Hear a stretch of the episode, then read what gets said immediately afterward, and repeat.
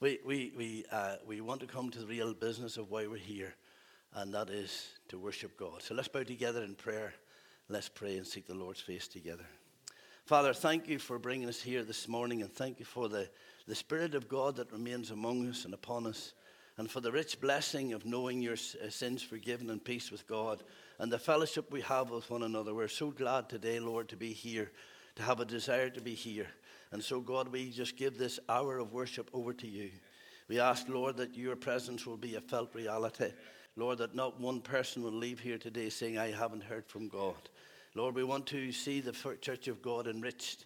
We want to see them inflamed. We, Lord, we want to see them commissioned. Lord, we want to see them on fire for God. So, Lord, we look to you, Father.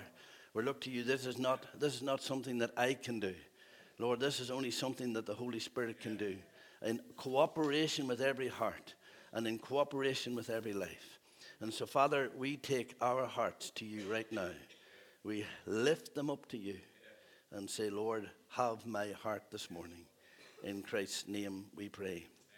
Amen. Our first song that we're going to sing uh, this morning is, uh, what is it? All glory be to Christ. We'll all stand.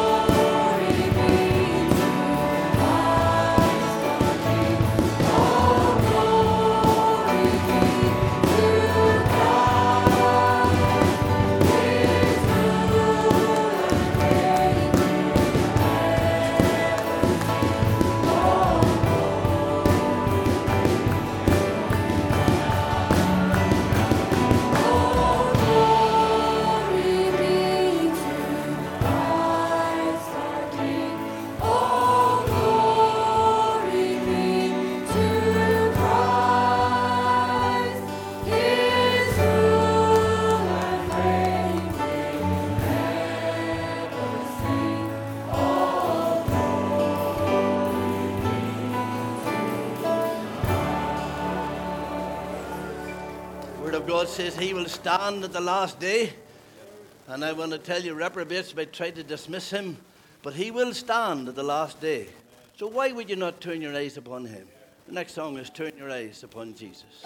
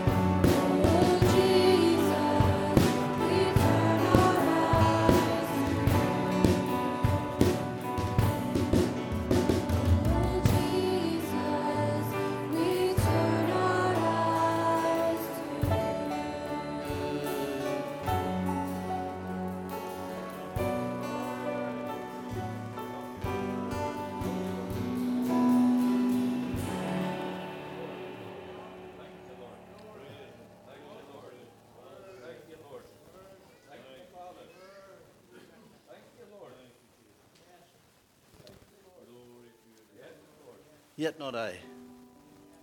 Yet not I. Let's sing that song. Yet not I.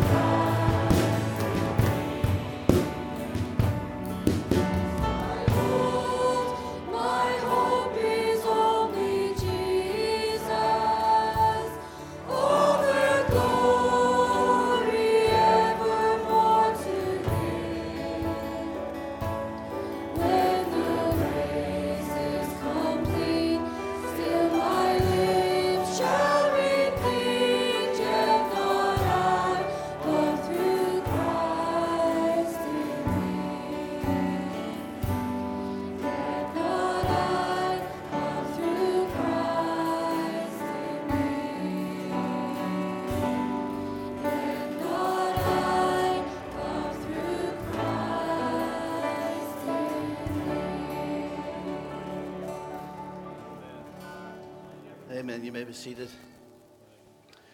Uh, Emma Dickey is going to come and read from uh, Psalm number 19, verse 7 to 14. And so, Emma, if you don't mind, the band stay where you are. Emma, you please come along. Then after that, we're going to have a children's song, but Emma's going to read just now. Thank you very much, Emma. Stand nice and close.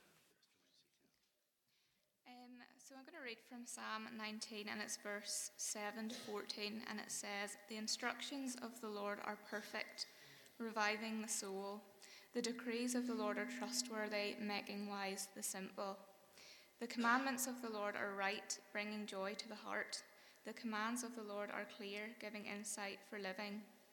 Reverence for the Lord is pure, lasting forever. The laws of the Lord are true, each one is fair.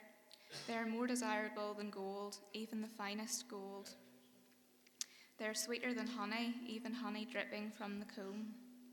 They are a warning to your servant, a great reward for those who obey them. How can I know all the sins lurking in my heart? Cleanse me from these hidden faults. Keep your servant from deliberate from deliberate sins. Don't let them control me. Then I will be free of guilt and innocent of great sin. May the words of my mouth and the meditation of my heart be pleasing to you, O Lord, my rock and my redeemer. Emma. All right, we're going to have the boys and girls, please. If you would come along and give me a wee bit of a help, anybody. And if you're new, if you want to come along and help us, if you want to just watch and see what we do, that's fine. But all boys and girls from right around the place, I was going to say the joint, but that wouldn't be nice. Uh, uh, if, you, if you can, please come along here and we're going to sing a lot of songs. We're going to sing deep and wide, deep and wide. And if you don't know the, come on ahead, young man, if you want to, come on ahead. If you don't want, all right. You can, you can but we're going to go to Sunday school after this. So deep and wide, deep and wide, there's a fountain flowing deep and wide, all right? So you all know the actions, don't you? Good job. All right, let's see how we get on. Thank you very much.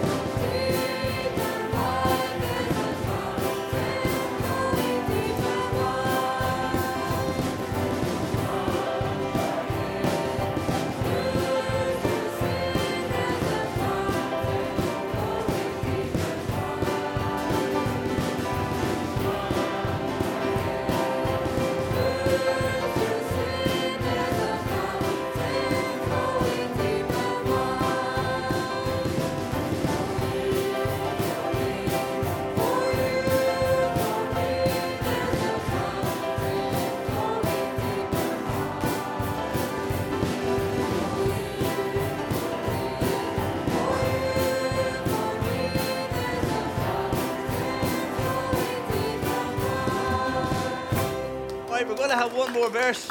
We're going to have. A, I remember doing one for Fat and Thin, and there's a few people went out and never come back again. So we'll not, not here, not, not here, but somewhere else. I, I can remember I was doing uh, in, in, in another church, and let's see which one. Uh, and I said, you know, this is the best time to get a wee bit of exercise. I said, some of you boys look like, like as if you need a wee bit of exercise.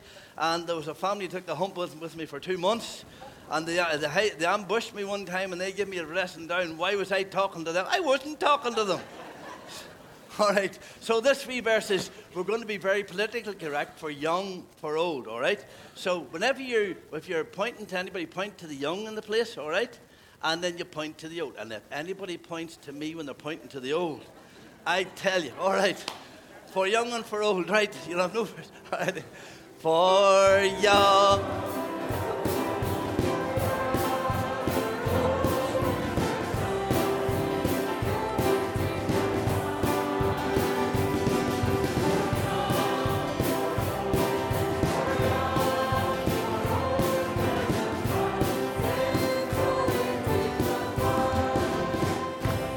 Well, that was a bad, so we had to give that another bit of a rip. All right, for young, for old, let's keep the tempo going. For young and for old, pointing to me when they're pointing to young, and point down there for the old. All right, and uh, all right for young and for old. Right, give us a wee bit of a beat. All right, yeah.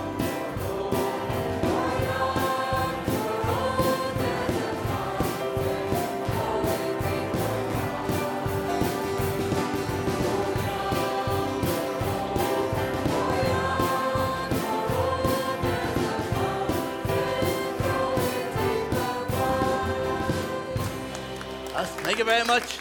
All right, we'll have the Sunday school, please. Sunday school teachers and the rest of the children. Anybody wants to go to Sunday school, you go out through this door right now. Thank you so much. And everybody else, oh, they come from all around the place. Thank you. And you go to uh, Sunday school and children's church or wherever that is. Uh, just at this juncture uh, in, in the service when we're settling down, just to let you know there is a funeral in the church here tomorrow. Uh, Matilda, or she wouldn't like to be called Matilda, May Anderson, who was a, a fervent member and attender of the church here, passed away. And so her funeral is here tomorrow at 1 o'clock. We value prayer for that.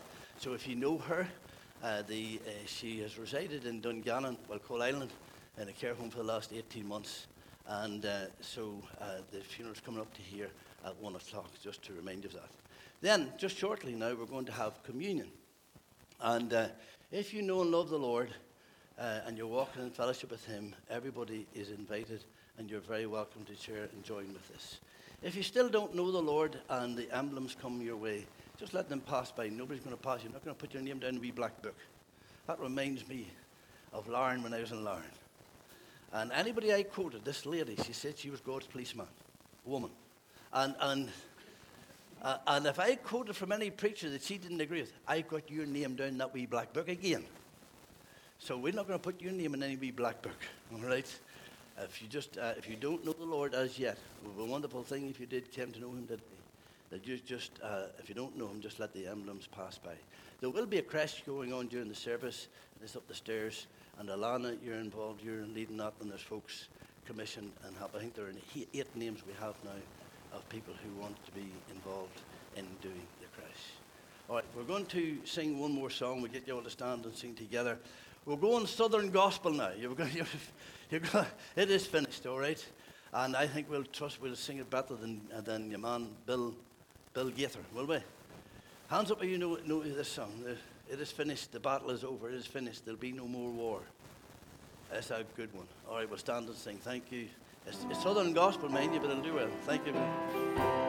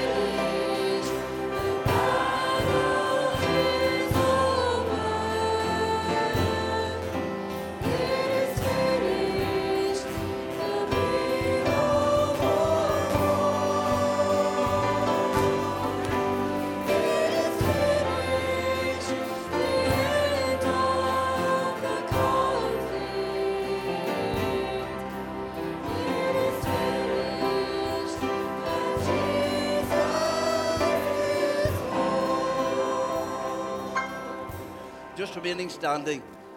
In Luke chapter 23 and verse 33, it says, When they were come to the place called Calvary, there they crucified him. I've been meditating all week, preparing messages around that one little phrase the place. The place. In the annals of eternity, before the earth was ever created, God knew the place. God had designed and designated the place, chose the place. It was not known, get this, it was not known by men until he was crucified. And then when he was crucified, it became the best known place in all the world. The place called Calvary. Planned by God. Way back before man was ever even created, God, in full cooperation with his Son and the Spirit, the Trinity were involved. I don't like Mel Gibson's film because he is the devil flogging Jesus, and that gives the devil credit for my salvation. Well, I take that back again. The devil had nothing to do with my salvation. He had nothing to do with it. He deliberately, willingly led as a lamb to the slaughter, as a sheep before her shears is dumb. So he opened not his mouth. Because way back in eternity, he knew the place. And he could have called 10,000 angels to destroy the world. He could have turned those spikes into thunderbolts. He could have called on one angel, and it only took one angel to bring death upon all of Egypt. He could have called in the forces of heaven. But he was obeying his Father. Because way back in the, in the beginning, which never began, he knew that that was the place where our sins would be forgiven, where we would find peace with God, where we would find the chains of Satan and sin broken, the curse of death overcome, and we know victory in Jesus. It is finished. It is finished. Sad thing today is the whole world doesn't know, has not been to Calvary. I'm thankful I've been there. And that's why we come here today to visit Calvary one more time. Say, Thank you, Lord, for dying for me. Thank you, Lord, for giving your life that I might be saved and know freedom and deliverance through your name. Just going to have uh, a prayer just now, and we're going to also have an offering after we pray.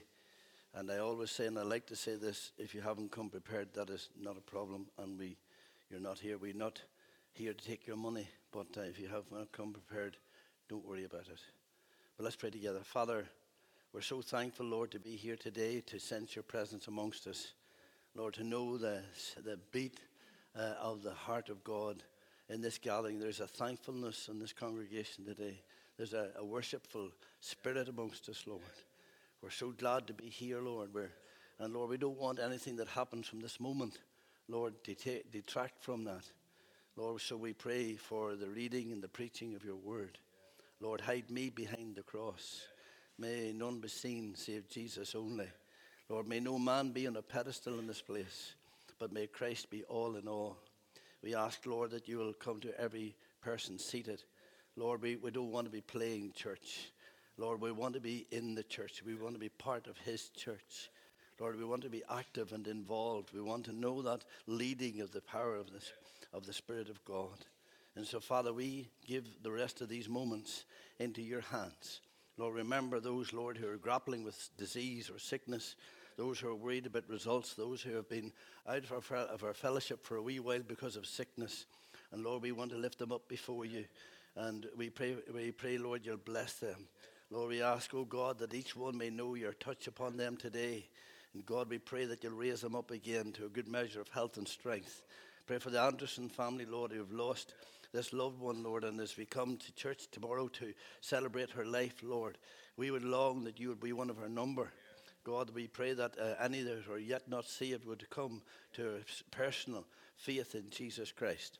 Lord, we ask too for uh, the, uh, uh, the children's work just now. Lord, thank you for 44 young people out at the skating and bowling last night with the youth club and youth fellowship.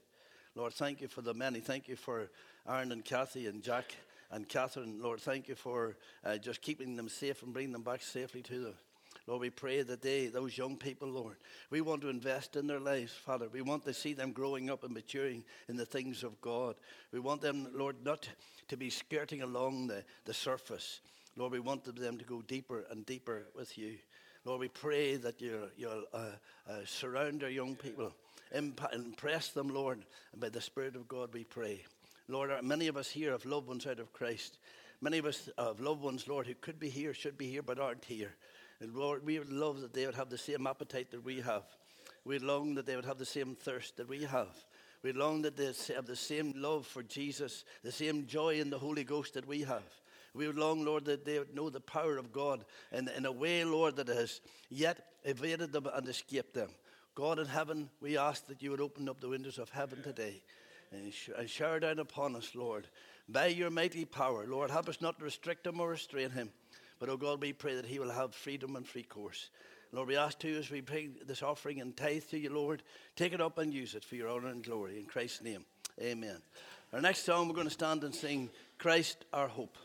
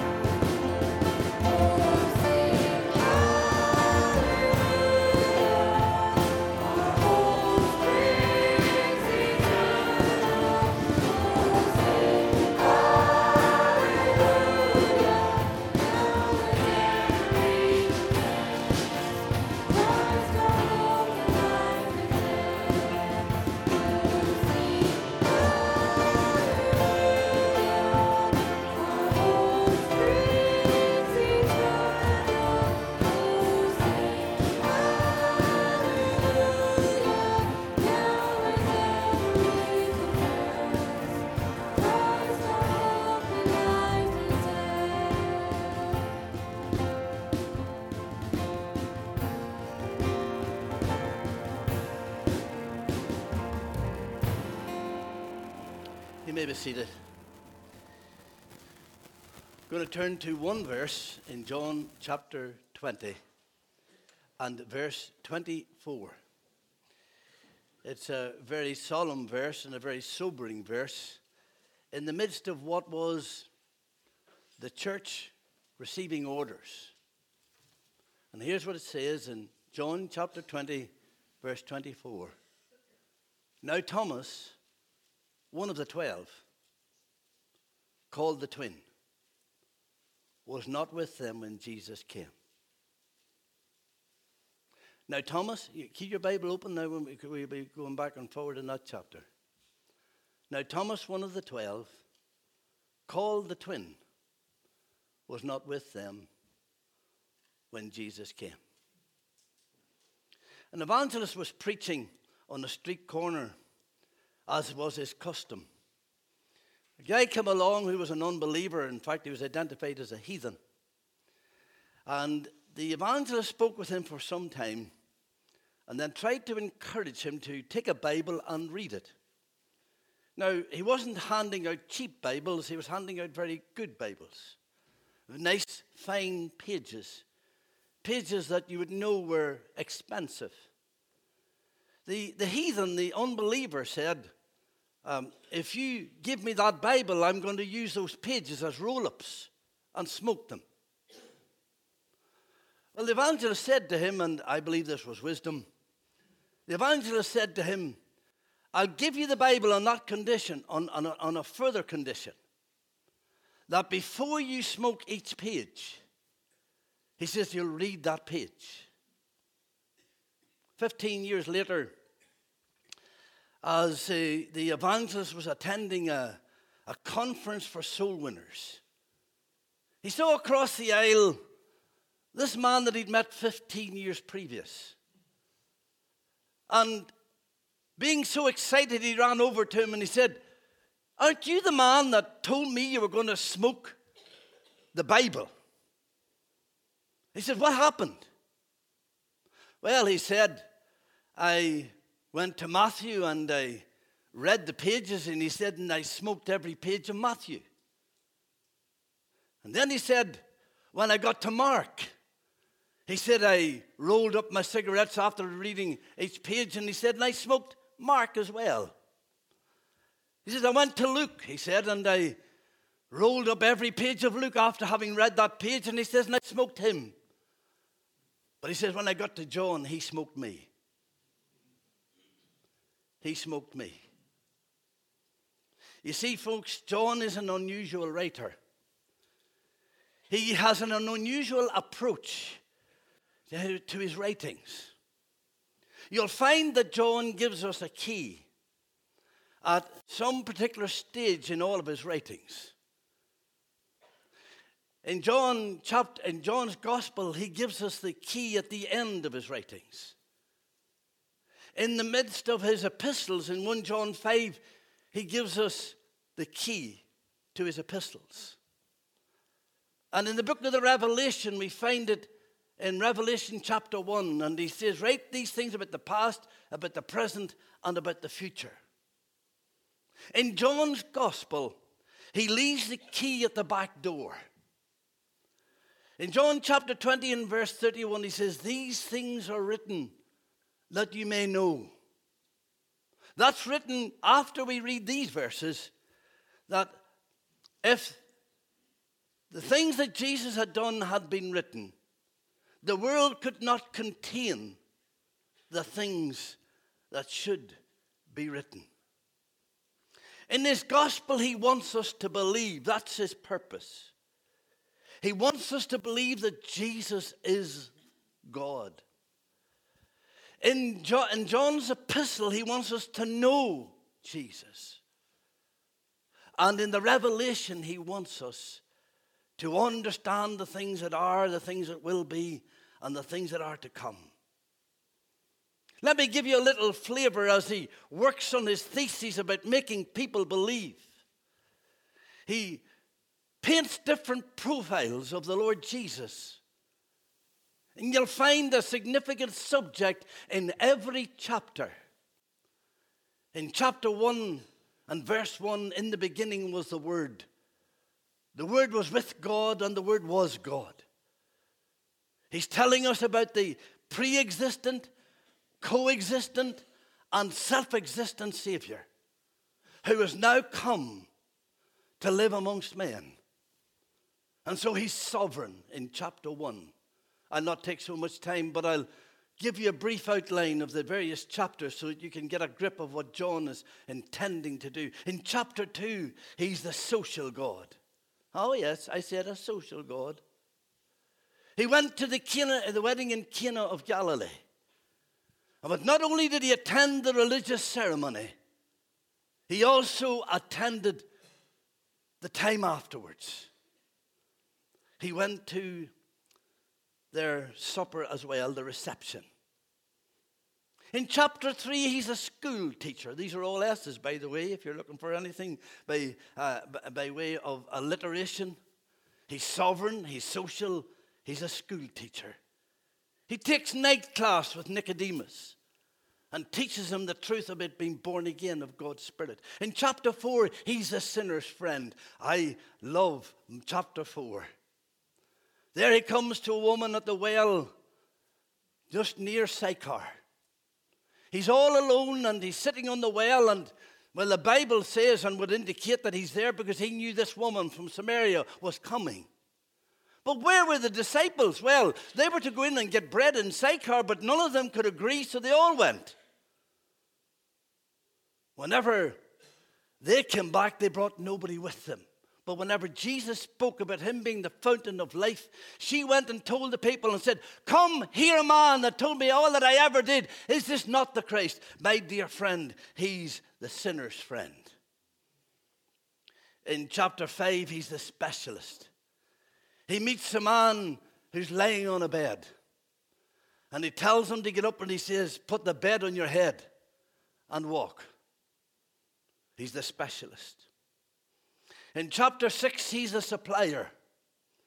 He gets the fish and he draws it out of the, out of the river and he gives them the ability to pay their taxes. In chapter 7, he's a, he's a source of life. In that chapter, you'll find him talking about the waters of li- the living waters of life. In chapter 8, he's the solicitor. You remember the woman that was caught in adultery? I wouldn't mind having Jesus defending me. In chapter 8, chapter 9, he's the shining one because he gives sight to the blind and he says, I am the light of the world. In chapter 10, he's the shepherd. In chapter 11, he opens the sepulchre of Lazarus. In chapter 12, he's the savior. And in, and, and in chapter 13, he said, He is a servant. He washes the disciples' feet. So you can see, as it goes on and on, you can see that John is actually seeking to, to explain to us and to expound to us that Jesus is God and He's using every tactic under heaven to impress upon us and to persuade us that He is the only one that can deliver us from all our, from all our sins. He went to great lengths to tell us about the humanity and the deity of Christ. In his humanity, he walks through doors. In his divinity, he is the door. In his humanity, he eats bread. In his divinity, he is the bread. In his humanity, he drinks water. In his divinity, is the water of life. Last week, we looked at for some time in that little verse in Exodus 3 and 14, where Jesus, or uh, Exodus 6, I think it is, where, where, where Moses is dealing with the Lord and he says, Who will I say sent me? And God said, I am. Well, when Moses said, But listen, there are that many names, he says, and he says, I'll be speaking to people in Northern Ireland, and you know they're pretty thick. I mean, they don't get the truth very easily. He says, What name will I tell them? He says, Just say I am. Look at the many names El, uh, El Elyon, El Shaddai, El Nisai, and, and, and Jehovah Rapha, and all those names. He says, Which name will I say? Well, whenever John comes, John quotes several different instances where Jesus said, I am the bread of life, I am the light of the world, I am the true vine, I am the good shepherd. And so John takes the question that Moses asked and he tells us this is who he is. God come in the flesh.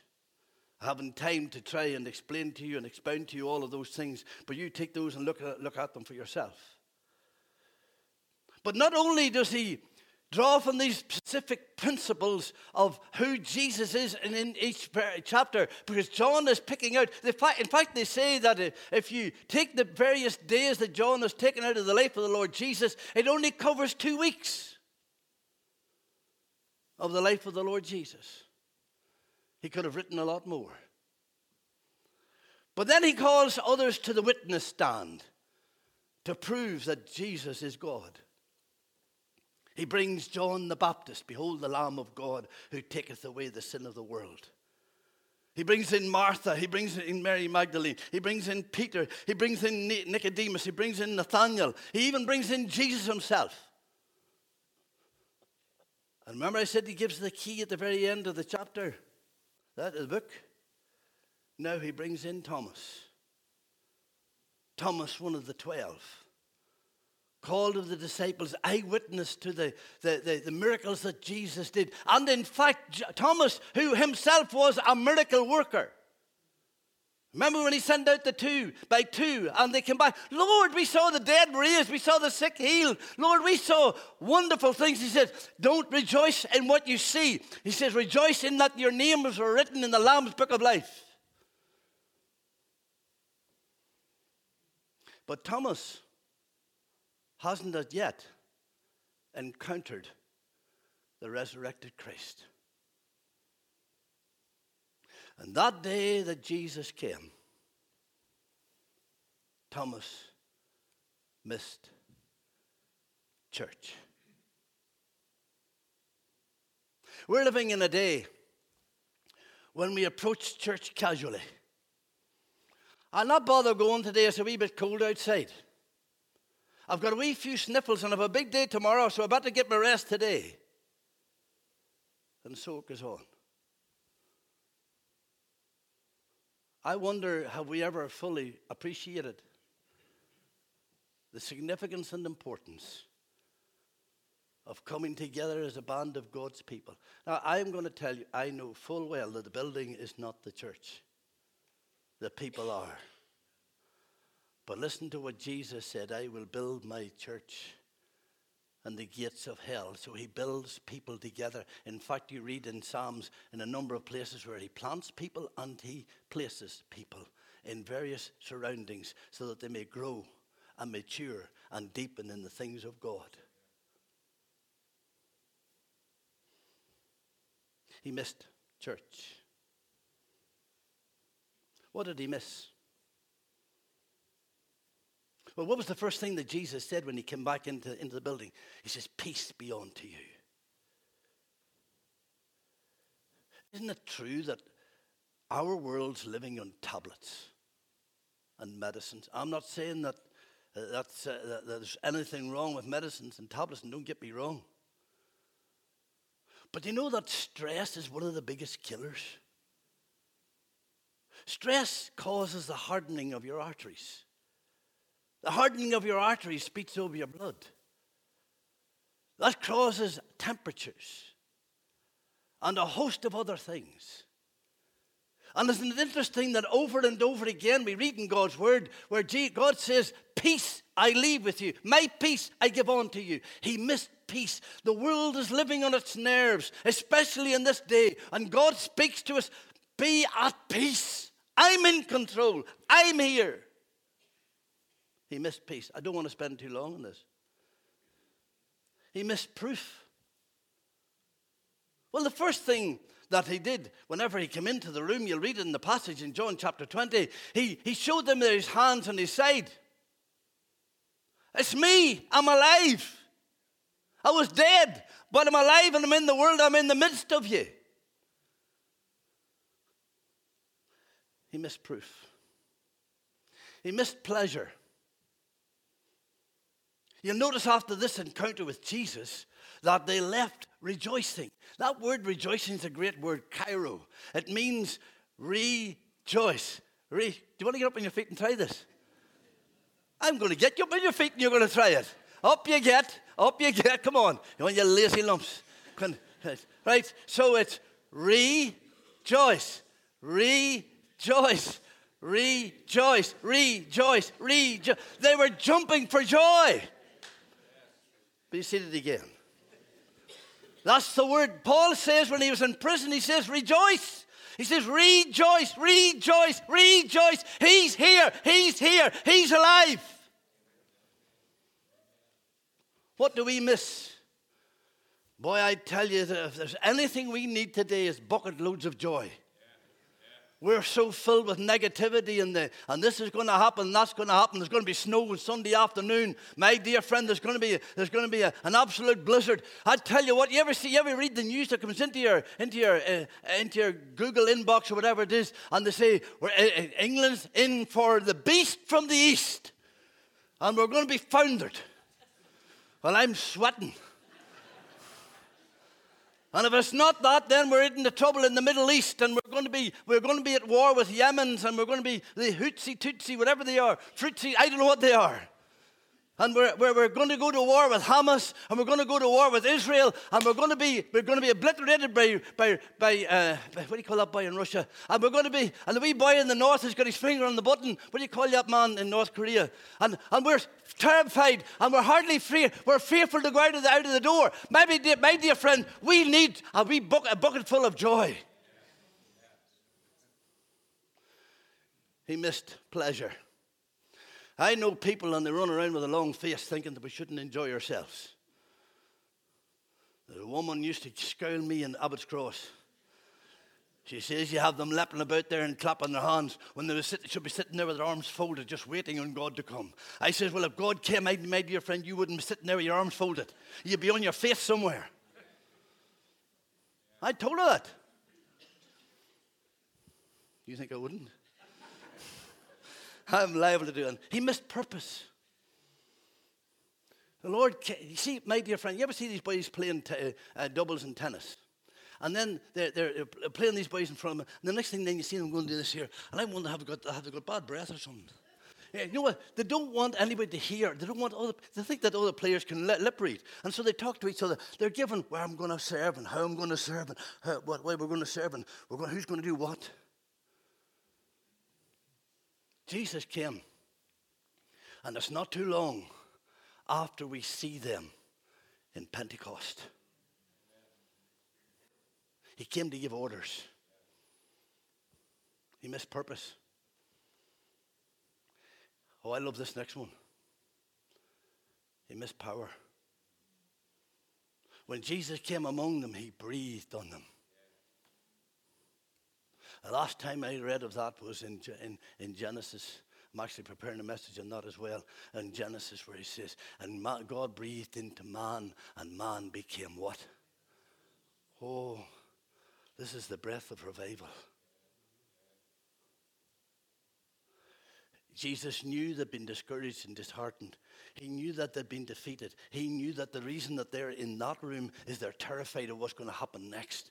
He knows they're anxious and he knows they're stressed out and they're probably weary from worrying. Because I want to tell you, worrying is, is, drains your resources far more than working. And he breathed on them.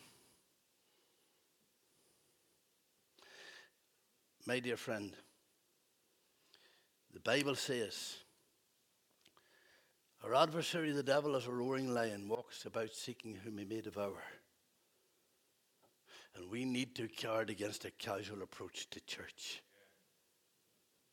God has designed the church, we'll see that in a wee moment.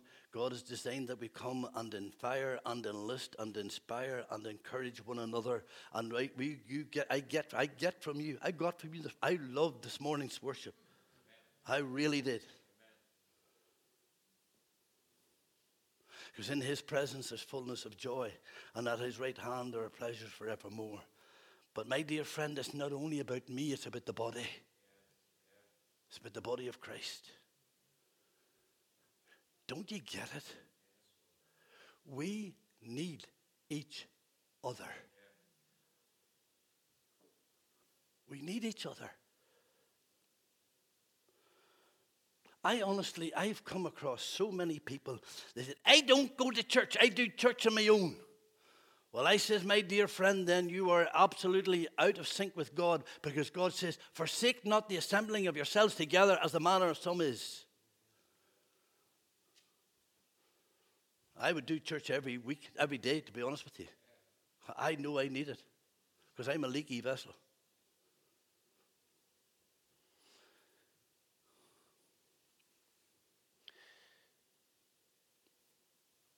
In Matthew chapter 4, verse 1, I'm going to try and save a bit of time here. In Matthew chapter 4 and verse 1, Jesus was following the Spirit. In Luke chapter 4, verse 18, he was filled with the Spirit.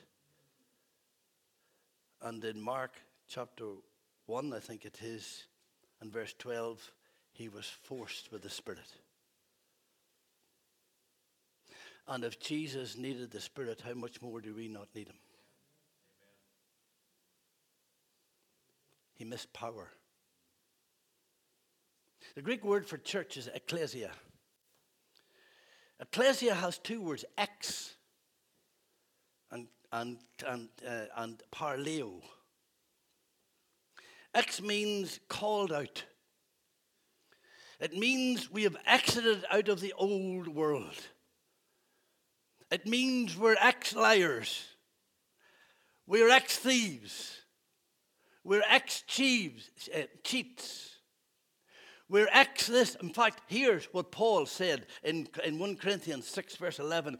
Do not be deceived. Neither the sexually immoral, nor adulterers, nor idolater, idolaters, nor men who practice homosexuality, nor thieves, nor the greedy, nor drunkards, nor revelers, nor swindlers will inherit the kingdom of God. And such were some of you. But you are washed, you are sanctified. There's some people are not too ex yet. We need to do, do a wee bit more Xing. The second part is parleo, called into something. Called into the life and the fellowship and the blessing of the body of Christ. He missed power.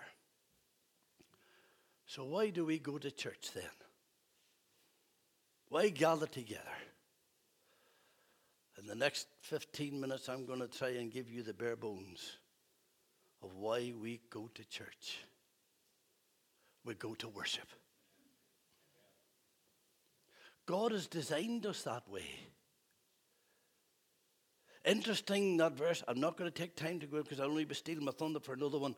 But whenever God came to Adam and Eve, he consulted with himself. He didn't consult with the ground. He didn't consult with the birds. He didn't consult with the skies. He didn't consult with the sea. He consulted with himself. He said, Let us make man in our image. And when you are in the image of God, it doesn't mean you look like him, but it means that you function like God. You have a soul, you have a spirit, you have a body. And all of those three can only be satisfied when we're in the place where where we are, where we're called to be, in a place where we worship the King of Kings and the Lord of Lords. Listen, my dear friends, He desires our worship. He desires it. He longs that we would have a worshipful heart. That's why I said there's a worshipful spirit in this gathering today, because God is pleased. It's like a sweet smelling odor that ascends into the nostrils of God. Our worship and praise of Him. He desires our worship. He deserves our worship. There we were on the scrap heap of humanity when sin and the devil had done his worst. Whenever we were infiltrated and infected and perverted with the sins and the stinking things of this world, God came and He lifted us out of the mire. And as the psalmist said in Psalm 40 and verse 2, He lifted me out of the miry clay. He set my feet upon the rock and He established my going. My dear friend, He deserves our worship. He demands our worship. They that worship him must worship him. That's an interesting word, must. It gives you no get out clause. In 2 Samuel 23 and verse 3, he says, He who rules over men must be just. In Luke 2.49, did you not know that I must be about my Father's house? In Matthew chapter 16, verse 21, Jesus began to show his disciples that he must go to Jerusalem. In Luke 19 and 5, Luke, Zacchaeus said, Today I must stay at your house. John chapter 9, verse 4, I must work the works of him who sent me. In Hebrews chapter 11, verse 6, He who comes to God must believe that he is which one of those would you drop? God demands our worship. You ever wonder why some people worship God differently than others? It all depends on their estimation of what He's done for us. If you've been in this, as far down in sin as I've been, where you've been the biggest blackguard that ever was born, as I was, you'll know what you've been brought from. And to you, he's worthy. You know that word worship? It's worth-ship. Worth-ship. Worth-ship. What's he worth to you? What's he worth to you?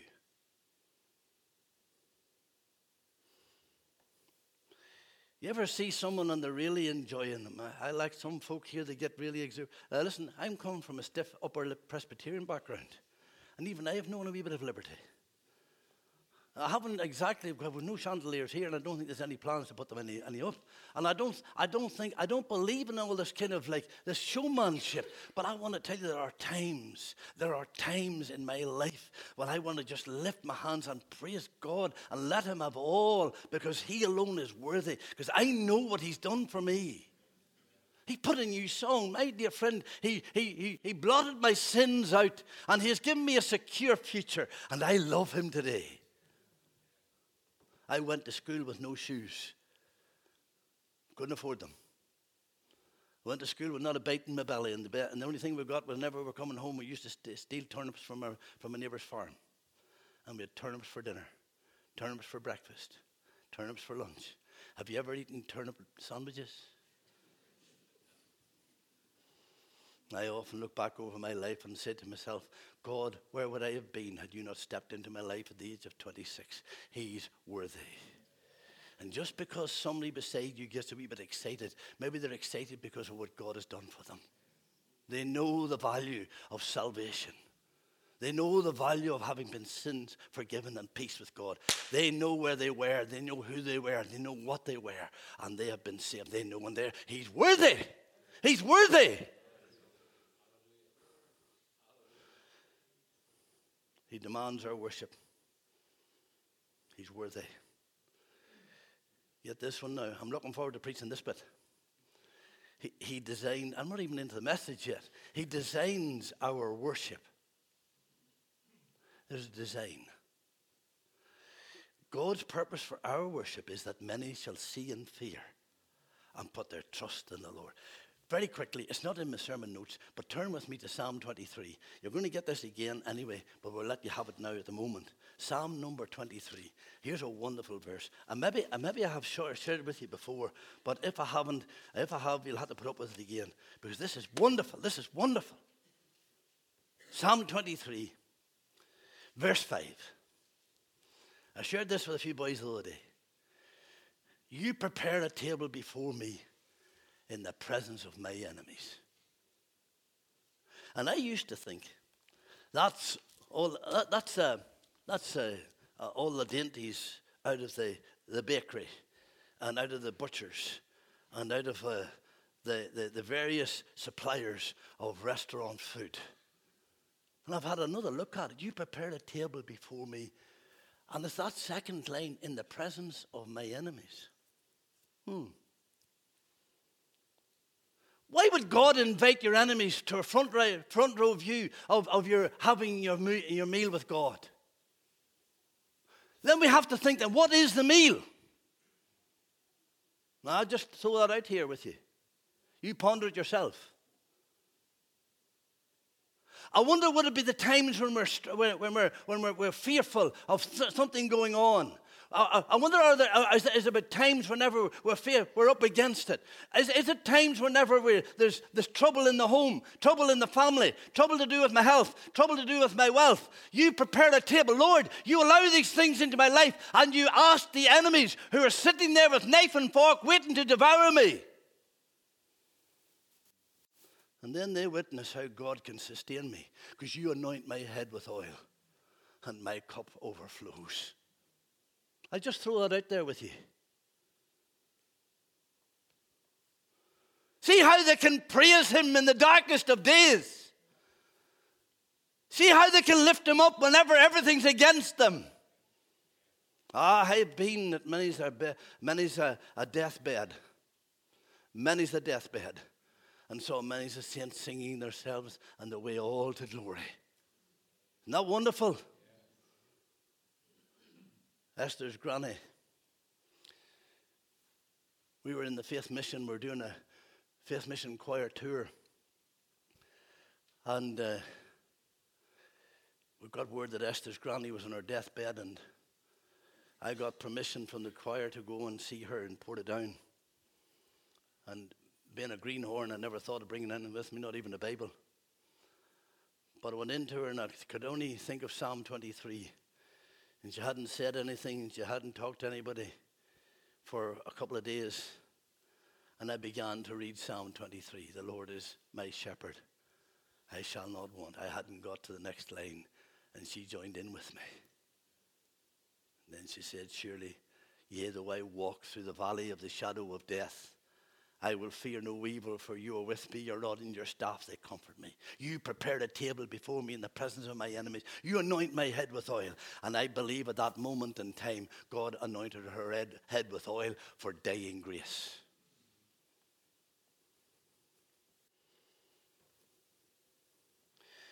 Do you know that your life's precious to God?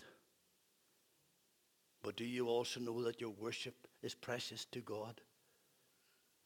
Whenever David sent out two of his servants to get him water, he didn't send them out, they offered. And he says, I can't drink this. He says, I pour this out in worship of my God. He designs our worship. I'm going to address these young folk. One of the things that has really blessed me this week was the, was the, the, the consistency of the number of young folk would anybody agree with me on that? That attended the meeting. Now, young folk, you hear this. How many times did you hear God's people thanking Him for your attendance and your presence in the prayer meeting? Over and over again. You see, your presence encouraged the saints. And also, we heard others praying for the new folk that have walked in the church, thanking God for these new folk that they've brought to Cullybackey Elim. And over and over again, we heard how God was thanking. My dear friend, your presence here today is an encouragement to somebody who's maybe prayed for you or prayed with you. Maybe they prayed for your salvation. Maybe they prayed that you would find your way back to God. And I know there's one or two like that in, in here today. And you're very present. But listen, think about it. If you weren't here,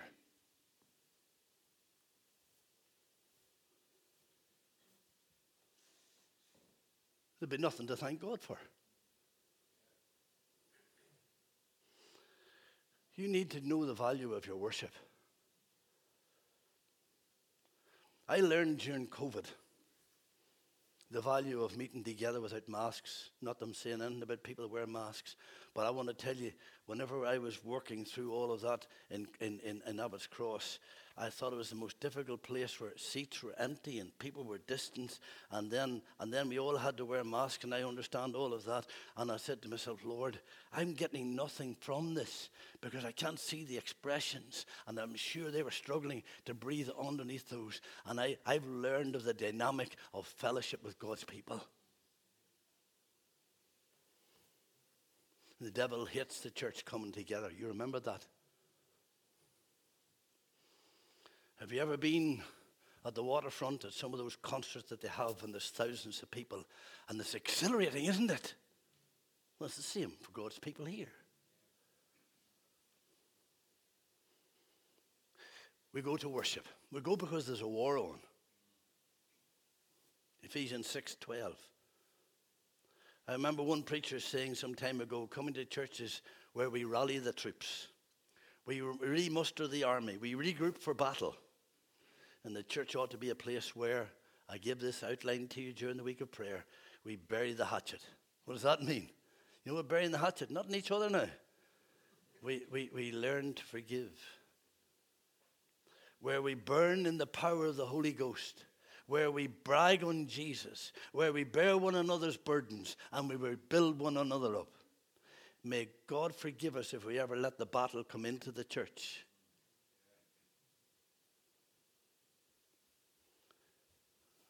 Your adversary, is the devil, he isolates and then he assassinates.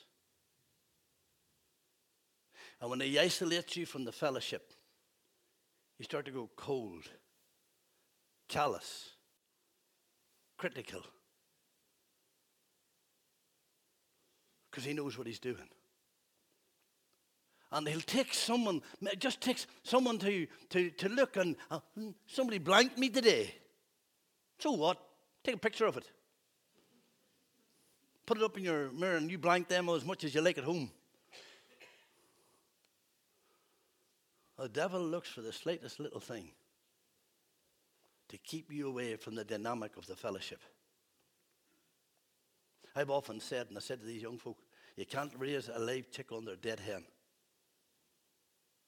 Church must be alive, must know the freedom and the moving of the Spirit of God, where we work and move in the Spirit of God. Folk, this is a war.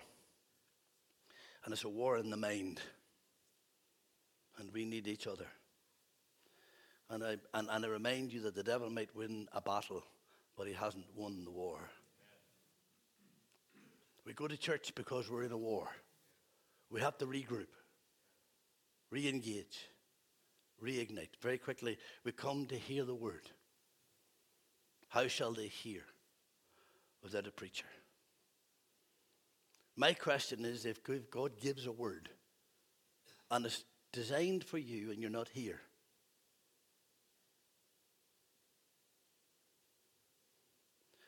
Anything we buy nowadays comes with a manual. You buy a mobile phone, you buy a car, you'll always get a manual. Because the, the, the, writers of that manual say, know that down the road you're going to have a wee bit of bother. And you might be able to get a mechanic or someone who's an engineer of some sort to sort out that phone or that car. And so we have this do it yourself manual. And that's what God's word is. We come for food, we come for our faith. Faith comes by hearing, and hearing by the Word of God. So we come for the Word. Third one, we come because it's His will. It's His will. The church belongs to Him. I will build my church. The church is built by Him. I will build my church. The church was bought by Him. Feed the flock of God that was obtained with His own blood. The church is betrothed to him, the bride of Christ. Christ inhabits the church by his, the, the corporate church by his Holy Spirit. And it may be that he's brooding over you just now. The church is the cradle of the newborn child of God, it's the classroom of the student of God, it's the comforting place of the hurting, it's the consoling place of the mourner, it's the caring place of the lonely, and it's the communion place of the blood washed. Ten disciples. Now, now we get to why the Lord Jesus, or that John has included Thomas to, to uh, enable us to see that Jesus is God. Thomas has said, Unless I see his hands and his feet, unless I reach my hand into his side. When Jesus reappears eight days later, a great argument for the first day of the week being the Lord's Day, the disciples met together. Thomas was here. I, I hear, Thomas, You've been asking questions. Now, the Bible says about the disciples that they told Thomas, but they told him again and again and again. And he said, Unless I see those wounds, I will not believe. Thomas's problem was not a moral problem, Thomas's problem was not an intellectual problem. Thomas's problem was a heart problem.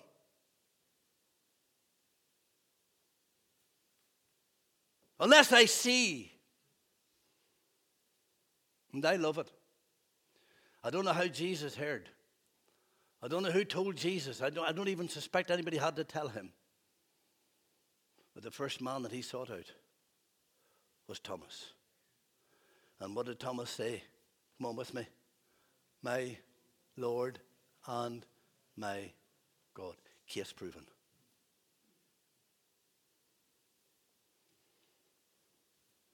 Thomas missed church. What a tragedy.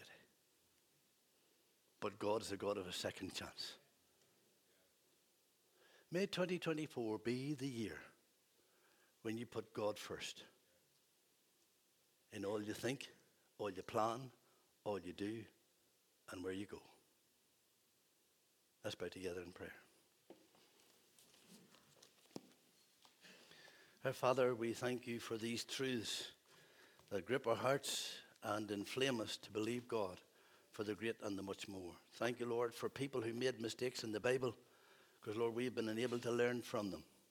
Grant, Lord, that in the days that lie ahead, we'll learn more and more, feel more and more, see more and more of what the Lord has for us. Grant that this word will be sealed up in all our hearts. We ask it in Christ's name. And everybody said, How deep the Father's love for us, how vast beyond all measure, that He should give His only Son. And these are some wonderful truths, that these are valued, I say, by the church, and I trust they're valued by you. But not only valued, but they're also personal to you. How deep the Father's love for us.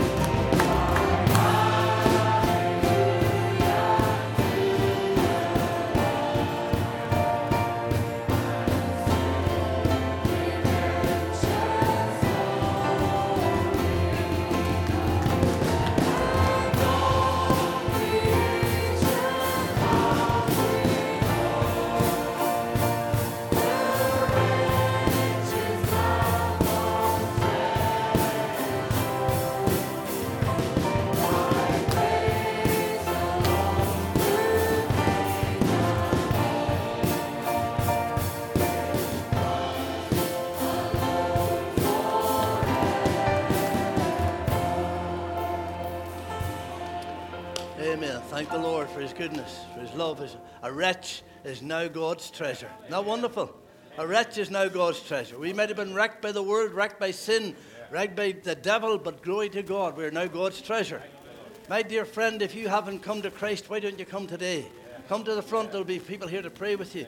If you want to come back to the Lord, you want to reignite with God, re engage with Him, reconnect with Him, come and, and, and, and seek His face. There's folk here will pray with you, and we will uh, glad, we'll be glad to see you re engaging with Him. Maybe the first time. Maybe you don't understand it all. Listen, my dear friend, you don't have to be a theologian to come to Christ. You don't have to, you don't have to know the Bible inside out. Just know your need, and God will do the rest. Father, we pray, separate us in your fear. Bring us to our homes in safety. Bring us back today, Lord, this evening, excited, excited by what you will do. And for we ask it in Christ's name. And everybody said, Amen. and they shouted, Hallelujah. and those rejoicing, Amen. You're getting it. You're getting it.